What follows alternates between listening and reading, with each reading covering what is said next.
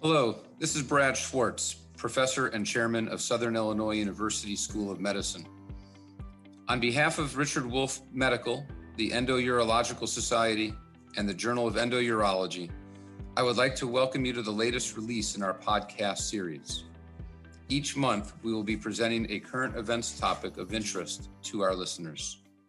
Hello, and welcome to this uh, episode of the podcast for the Endo Society. Today we have uh, Dr. Thomas Tailly, the consultant urologist at the University Hospital in Ghent, Belgium. He also sits on the European Association of Uro- Urology Guidelines panel for stones.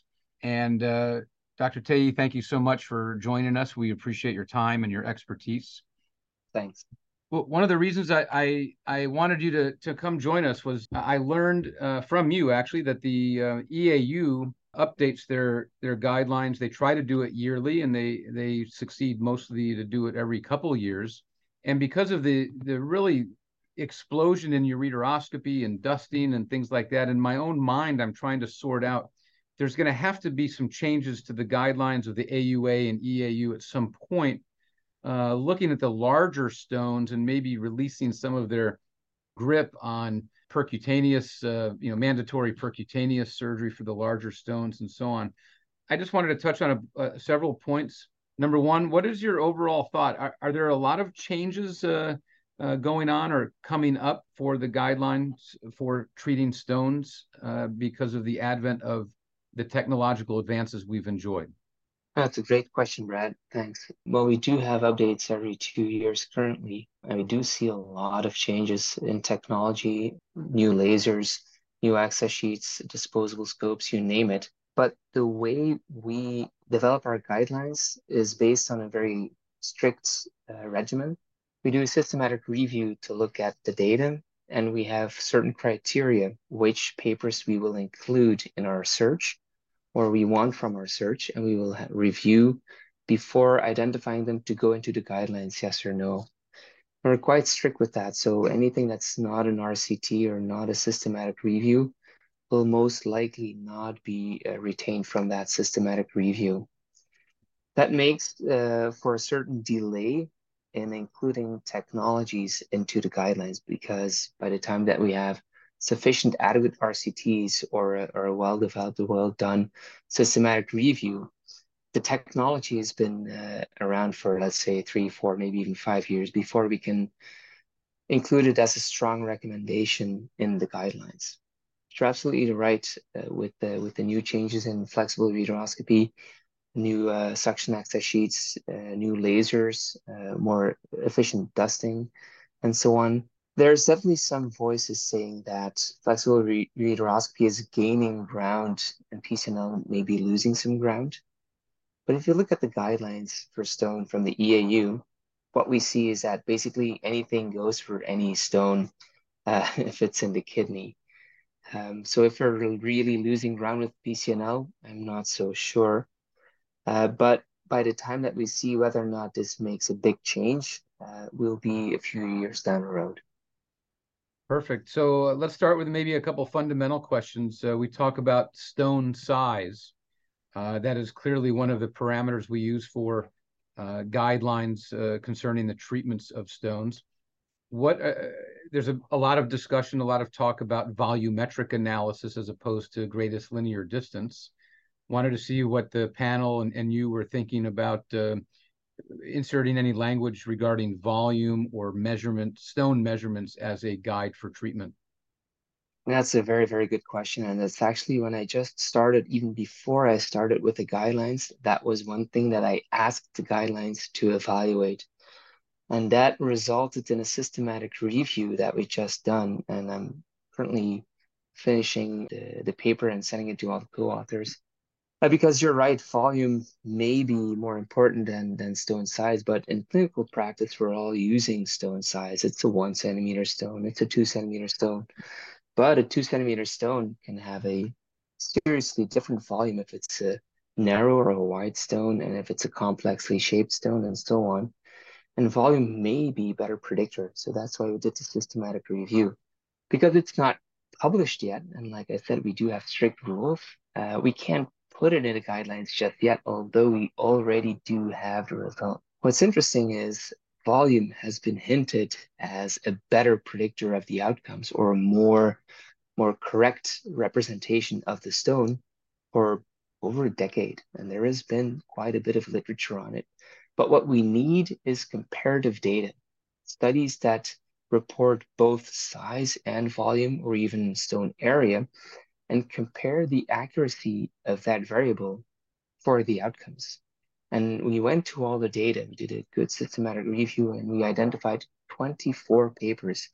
And that's a lot more than I thought we had. 24 papers looking at flexible ureteroscopy, semi-rigid ureteroscopy, PCNL, or shockwave lithotripsy, so any intervention for stone, comparing at least two uh, stone burden measures.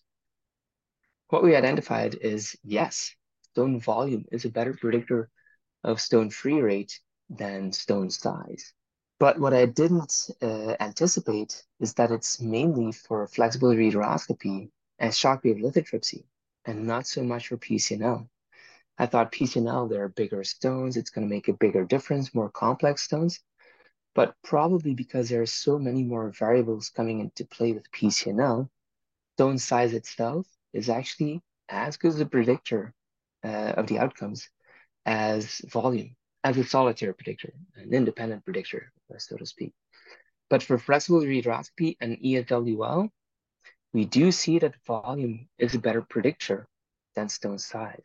And this will be in the next guidelines, but not in this guidelines. And that's what we see right now. We don't have sufficient data yet to provide us with new cutoffs.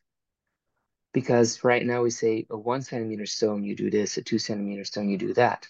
But what we need is the same kind of cutoff for volume. And we don't have sufficient data yet to support any cutoff there because that is, if you look at a paper by group A, that is the cutoff in that surgeon's hands, right? And we need a lot more data, a lot more people reporting on multiple different sizes before we can come with a cutoff. So that's where we are right now. So at volume, yes, down the line for sure, but we need the cutoffs.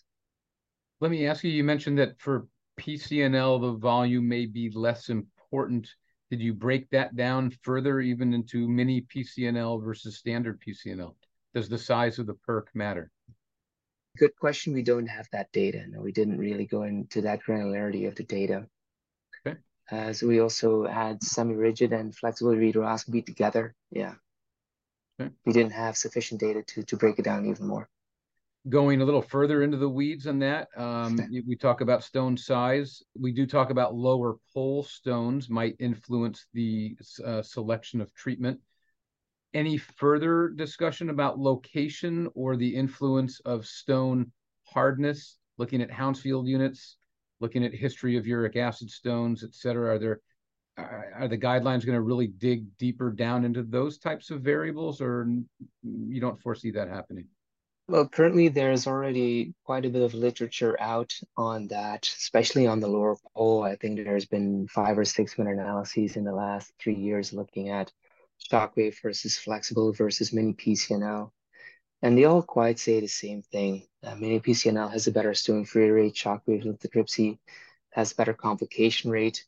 And it really depends on what you discuss with your patients. So I don't think that there's anything shortly coming that will change that, except for maybe a bendable suction access sheaths that may increase the stone free rate for those entities, the lower pole stones with flexible ureteroscopy. And that may come into the realm of the same success rate of mini PCNL with a similar complication rate, I think. Sure. For the hardness, we've been looking at hardness, I think, for a few decades. I don't think there's going to be any changes anytime soon. We know that we can break up the stones with any kind of laser, so I'm not sure.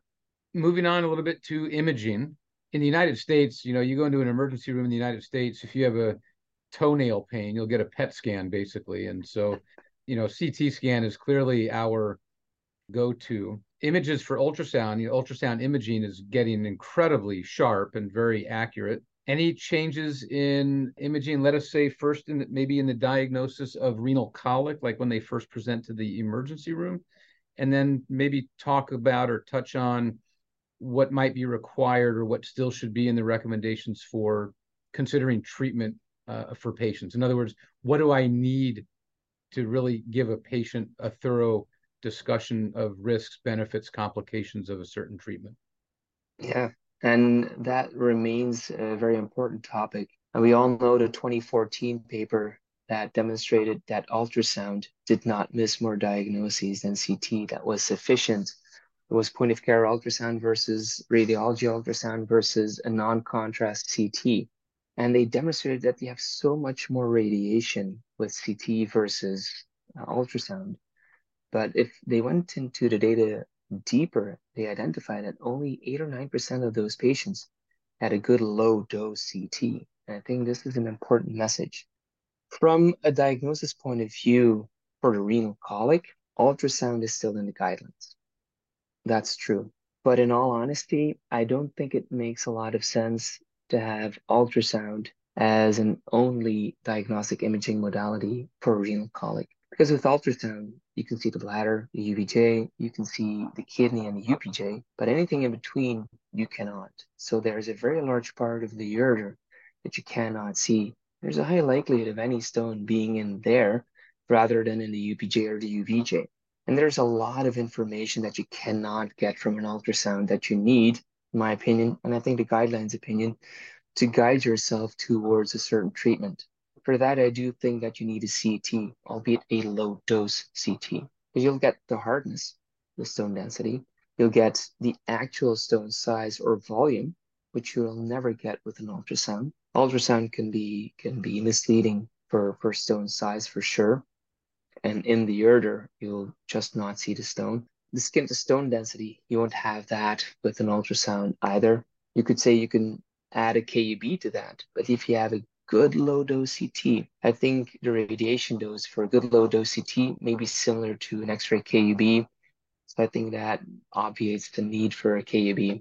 In my opinion, and I think the guidelines do agree on that, a CT is necessary before any kind of treatment because you need all that data to discuss it with your patient. It's okay. not a contrast CT, it's a low dose. Sure. Do you insist on your patients going prone or not necessarily important? For the CT? Yes. I'm a supine PCNL surgeon, so I don't think it's important for me. Uh, there is some data demonstrating that if you put your patient prone, you have a better idea of your anatomy when they are in prone. But then you would also have to bolster your patients uh, as they would be bolstered during a PCNL.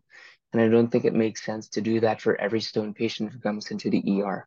Once you're planning a PCNL and you like to do that in prone, and it, it may help you, why not?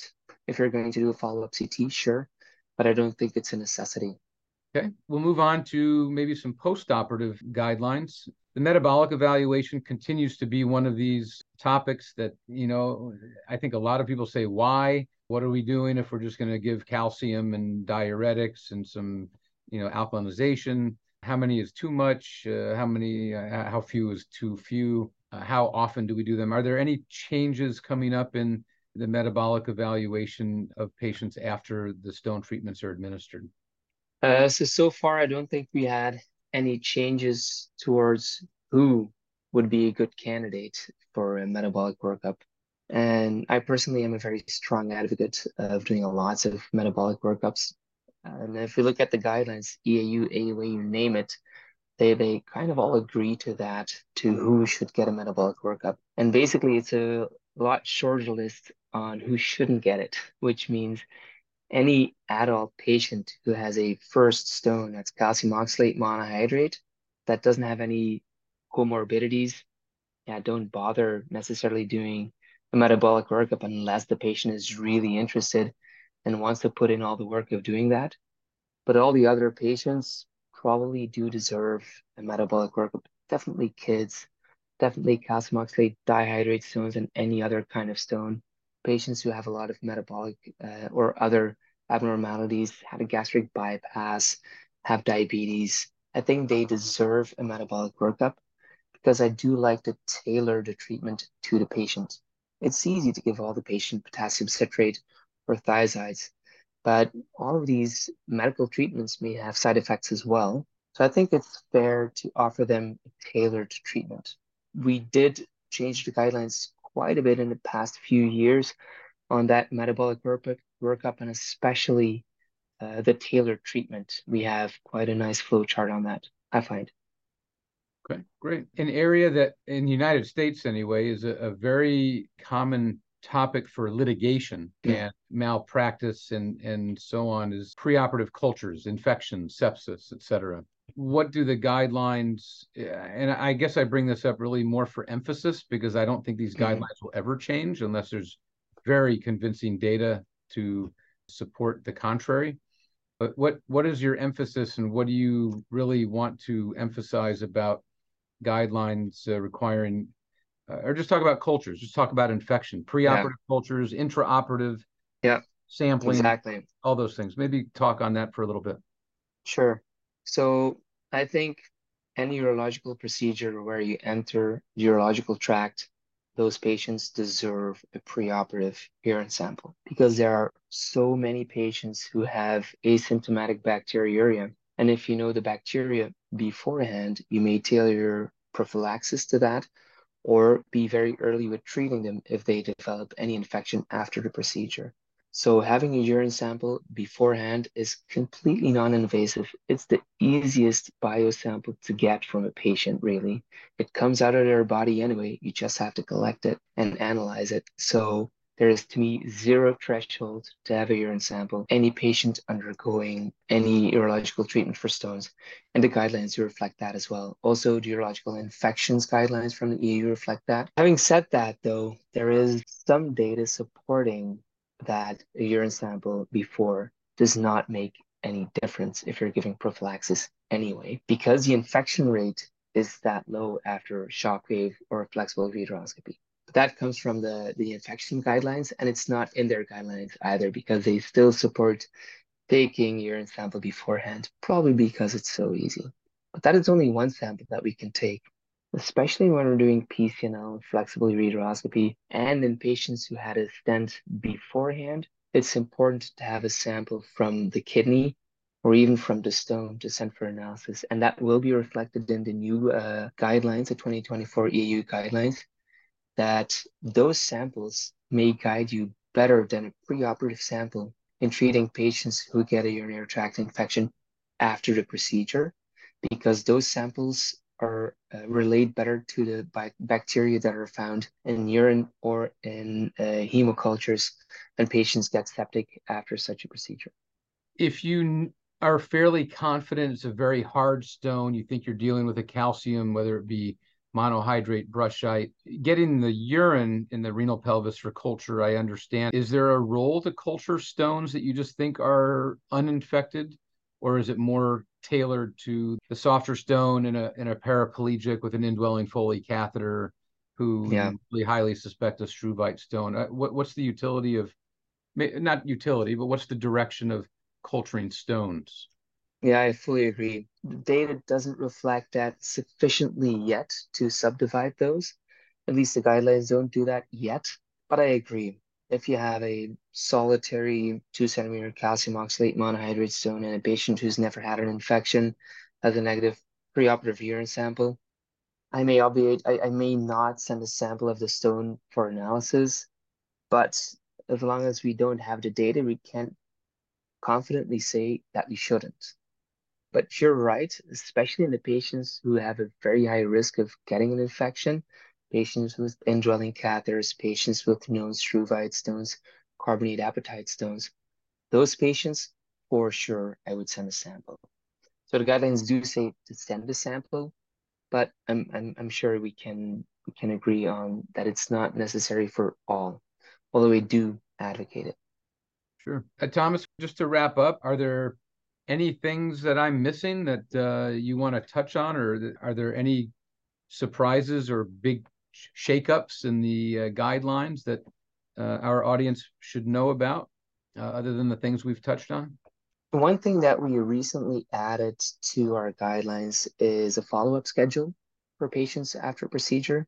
And I think that may be useful because some of my colleagues don't see a patient ever again after a patient had a third stone. And some people would see a patient who had one stone for 10 years with ultrasound and even CTs. And I think it was a, was a fair uh, step to provide some guidance on how to follow up patients.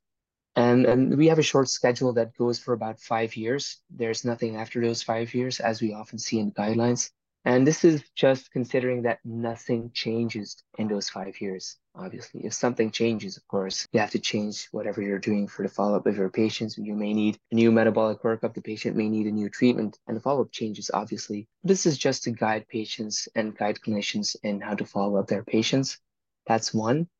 And something that you will not find in our guidelines, but has been reflected in the pediatric stone guidelines, is that the threshold for PCNL, flexible ureteroscopy for kids, has gone down significantly. Before the EAU guidelines demonstrated that a kid first line is almost always shockwave lithotripsy for stones up to two centimeters. But I think with flexible scopes being very, very small right now, and with the uh, with the mini PCNL coming up as it's as it's coming up right now, very small tracks, very efficient lasers. Kids are being treated with flexible and PCNL for smaller stones than that. 1.5 centimeters, I think, deserves a PCNL because even for a shockwave lithotripsy, kids are going to go to sleep.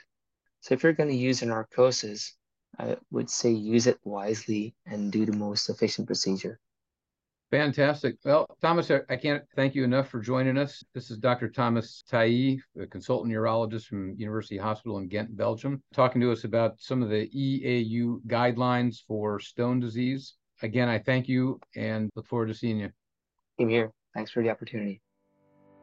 On behalf of uh, Richard Wolf Medical, the Journal of Endourology, and the Endourological Society, I thank you for listening today and hope you can tune into the next podcast.